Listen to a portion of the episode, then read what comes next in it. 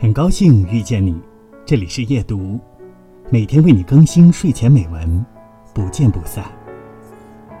在职场，你们会发现，一个有才气、有教养的人，总能够讨人喜欢，大家也愿意与之为伍；而那些整天不思进取、忙于算计的人，总会遭到排斥。在我看来，不管你有多忙，都应该抽出时间去看一些有意义、有价值的书籍。一个人的文化底蕴和道德修养，基本上决定了你看待事物的高度。